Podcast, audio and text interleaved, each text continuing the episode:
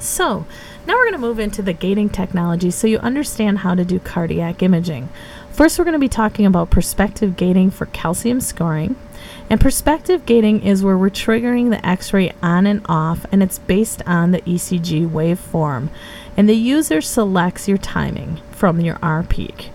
Most of the times, when you do a calcium scoring exam, you will actually acquire the images in the diastolic phase, and the diastolic phase of the heartbeat is between 60 to 75 percent of the cardiac cycle, depending on your scanner that you are working on. We acquire 4 to 64 continuous slices throughout the cardiac cycle, and then you're able to generate one image of the cardiac cycle, and some scanners will allow you to generate more images so that you can actually freeze the motion of the heart if you have a varying heart rate. So let's look how perspective gating works. Now this is a graph and example of a 16 slice scanner just for easy visualization. Um, like I said, people are doing calcium scoring on our four slice scanners all the way up to the 64 or the dual source systems. So here we have an example of um, how the x-ray works. So if you think about looking at the beginning of an R peak, the system actually syncs up with the R wave. It actually sees the beginning of the R peak. It says, okay, we want to look at the diastolic phase. It turns on the x-ray in the diastolic phase. In this example, it's acquiring 16 images. Once it acquires the information in the diastolic phase, the x-ray is turned off. The table moves. It resyncs up with the R peak. It has the delay until it gets to the diastolic phase and turns back on and acquires the 16 slices again. And then it acquires till you finish throughout the cardiac cycle or the full location of the heart. So this is an example of how perspective gating works. Now, when we look at perspective gating, um, we're looking at acquiring the images in the diastolic phase. So here's an example of a 75% R to R interval of a 60 beats per minute exam. So what it looks at is in this example, we center the image at 75%. So at 60 beats per minute, the image would then turn on at 650 milliseconds and turn off at 800 milliseconds with a 200 millisecond scanner or a 0.4 second scanner. So it's just a graphical representation of the time of the image. Next, we'll look at perspective gating, and you also have the option on some scanners to do three phases of the cardiac cycle. And this is an example once again at 60 beats per minute or 1000 milliseconds. We center the first images at 75% of the R to R interval. So the image, if we acquired one, would be from 650 to 850 milliseconds. But maybe this patient had a varying heart rate, so we actually wanted to look at the image a little bit earlier or a little later. So we made sure we froze the motion of the heart. And then here, the x rays turned on 50 milliseconds earlier and turned off 50 milliseconds later. So your information is acquired from 600 to 900 milliseconds. And then the information is um, processed in three different phase cycles, or from, for example, 70, 75, and 80% of the R to R interval, still acquiring the information through the diastolic heart phase. So, newly introduced into the market is what's called prospective cardiac coronary CTA, or a step and shoot to do cardiac imaging with contrast enhanced. So, as you see in the upper graph, you actually see the information. We are now acquiring a coronary CTA in the step and shoot mode, where we take an image in the diastolic phase, we skip a heart cycle, take another image at the diastolic phase, skip a heart cycle. And this is a new technique, which is a low dose technique, and it actually can reduce the dose up to 70% of a cardiac helical exam without ECG dose modulation. When we just look at some of the quick information, here's an example of um, a coronary CTA is done with a heart rate of about 54 to 57 beats per minute um, left-sided chest pain, and you see a nice visualization of the left main, the LAD, the RCA, the both the septal and the diagonal branch, and the marginal branch is of the RCA. With you see some calcified and non-calcified plaque. Here's an example of a stent follow-up. So you see a nice 3D image of the heart And in the upper right hand corner, you see a nice view of the left main and LAD of the stent. And you can see inside the stent, and there's um, this was diagnosed as a patent stent. So, nice visualization of the coronary vessels in this um, perspective gated technique for coronary CTA. Um, average dose of this exam is probably going to be about four to five millisieverts, but we have seen cases in about the one to two millisievert range. With this perspective gating technique, you also are going to be able to actually be doing PVC management. Now here you see as an example, we're doing, we started doing the exam in the step and shoot mode and then we acquired an image and then the next beat that the um, scanner saw was too close so it assumes that was a, per, um, a pvc it actually skipped the beat and resynced up the heart and then actually acquired the images to finish out the full cardiac cycle. So that's going over perspective gating. Now we're going to move into the retrospective gating. And retrospective gating is actually where you're acquiring the information throughout the full cardiac cycle. This is done in a helical mode where we're scanning throughout the cardiac cycle from the um, base of the heart through the apex and this will allow us to generate information throughout the cardiac cycle. The scanners will display your images at one phase, usually at the diastolic phase, but because you acquired the information throughout the cardiac cycle, you can reconstruct the images from the beginning of the systolic to the end of the diastolic phase.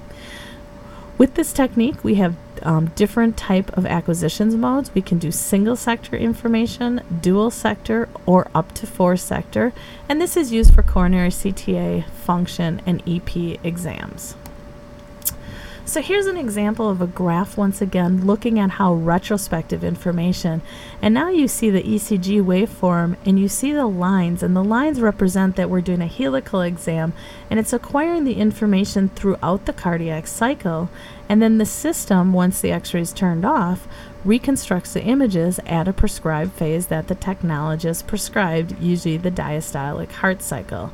But once again, because we acquire the information throughout the cardiac cycle, you can reconstruct the information throughout the cardiac cycle. So the first technique we can do with retrospective imaging um, is, or cardiac helical, is a single sector acquisition. And a single sector acquisition is pretty much routinely what customers are using in the market today. And this is your half scan reconstruction plus your fan angle of one cardiac cycle to acquire the image. So you see here is an example of where we're acquiring the information of the diastolic phase in one heart cycle we're generating an image, and this image, depending once again on your gantry speed, will have a temporal resolution from 165 to 210 milliseconds. And this is used for heart rates between 30 and 70 beats per minute. Pretty much now today, the gantry rotation speed is between 0.33 and 0.42 seconds, with some sites using 0.5 seconds. But this is a single sector acquisition where we're taking information from one heart cycle to make the images. And here's a nice example of a patient with a heart rate of 62 beats per minute. You see normal coronary vessels here, nice visualization of all the vessels, the LAD, the RCA, the circumflex, distal branches, and a nice cross-sectional view of the coronary image. Here's an example once again of a single sector image. Here we see a left main stenosis. We have a tight lesion in the left main with a non-calcified plaque in the upper and lower view, and then the nice cross-sectional and luminal view of the left main coronary artery. Here's the corresponding cath image for the left main coronary. So next we have a technique called the dual sector technique. And this is images are reconstructed now from two adjacent cardiac cycles. So see here in the graph below in the lower right hand corner, you now see the ECG waveform where we're acquiring information at the diastolic phase of the heart cycle. We combine those images together to make one image and that will bring our tempo resolution now down to about 82 to 105 milliseconds. And this is a technique that you use for cardiac imaging when you have higher heart rates or 70 to 100 beats per minute. Now, when you do use dual sector or up to four sector, which we'll be talking about in a little while, you want a decently stable image for or stable heart cycle for dual sector and you really need a stable heart cycle for the four sector image because you are taking images and combining them together but this works excellent for heart rates between 70 and 100 beats per minute Here's an example of a heart rate of 70 to 80 beats per minute.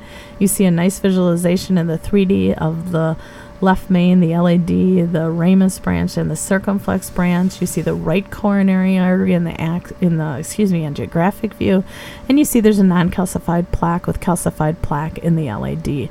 But you see how we froze the motion of the heart with a heart rate of 78 to 80 beats per minute. A stabler heart rate, we can use the dual sector technology. Here's an example of a patient with a heart rate of 96 to 98 beats per minute and here you have a RIMA, or excuse me, a LIMA graph going to um, the circumflex artery. You have nice visualization and you have frozen stable motion in both the 3D and the MIP imaging presentation of the coronary vessels. And then lastly for helical technique, we have what's called four sector imaging. And here now we're going to be acquiring information from up to four different cardiac cycles and then taking those images, combining them together to make one image. And this brings our temporal resolution down to 44 to 65 milliseconds. Um, this technique is used um, with stable heart rates and it works very effectively when you do have a stable heart rate. So, once again, we're taking up to four cardiac cycles, acquiring the information in the exact same phase, usually diastolic phase, combining them together to make an image. And here you see a nice example of a patient whose heart rate was 101 to 129 back down to 89 and you see nice visualization of the left main, the RCA, both the angiographic and the 3D volume rendering imaging, showing you that a four sector imaging is capable in a higher heart rate. Here's an example of a patient with a heart rate of 97 beats per minute. Once again, we see a left main stenosis with non calcified and calcified plaque. And you see a nice visualization of the right coronary artery with a distal stent. So just looking at the temporal resolution on the scanners out in the market today, this is just a nice graphical representation of the different gantry speeds with the single sector and dual sector temporal resolution that you have in the market today from the VCTs to the 16 slice scanner to the Sensation 64, the dual slice, the Brilliance, and, Aqu- and the Aqu- Aquilion 32 and 64 channel system. So let's quickly talk about some of the dose features that are available on the scanner and how you can lower the dose. We did just discuss the low dose technique where you're just acquiring the information in the diastolic phase, but when you're doing helical scanning, you also want to save dose to the patient. So, on all the scanners in the market, we have what's called ECG dose modulation, and this is where we modulate the MA based on the ECG cycle. So, because you're acquiring or you're really viewing most of the information in the diastolic phase, we can have low MA from systolic to diastolic, increase the MA in the diastolic portion, and then reduce it when we go back to the end of diastole and the beginning of systole. Um, we modulate based on your ECG waveform, and this will allow you to save up to a 50% dose savings. Now, when you have a varying heart cycle, you still can use ECG dose modulation. What you want to do is widen that window so you can turn the modulation on on now where you have peak MA from systole to diastole and then you just have the time lower in the phases that you will not be looking at, so the end of diastole to the beginning of systole. This will reduce your MA of about 20 to 30%, but you still get a dose savings. So you can have tight modulation from 70 to 80, or you can increase your modulation and have peak MA from 40 to 80, and those are options that are on the CT scanners today in the market. On your scanners, you also have um, image filters and filters that um, are on the different scanners. What they do is reduce the noise in the image while keeping the dose low. So there's different edge producing filters on the different scanners, and that will really reduce the noise in the image. So you might be able to lower your MA and put a C1, C2 filter on, or a B30, B35, B40, or there's CA, CC, and CB filters.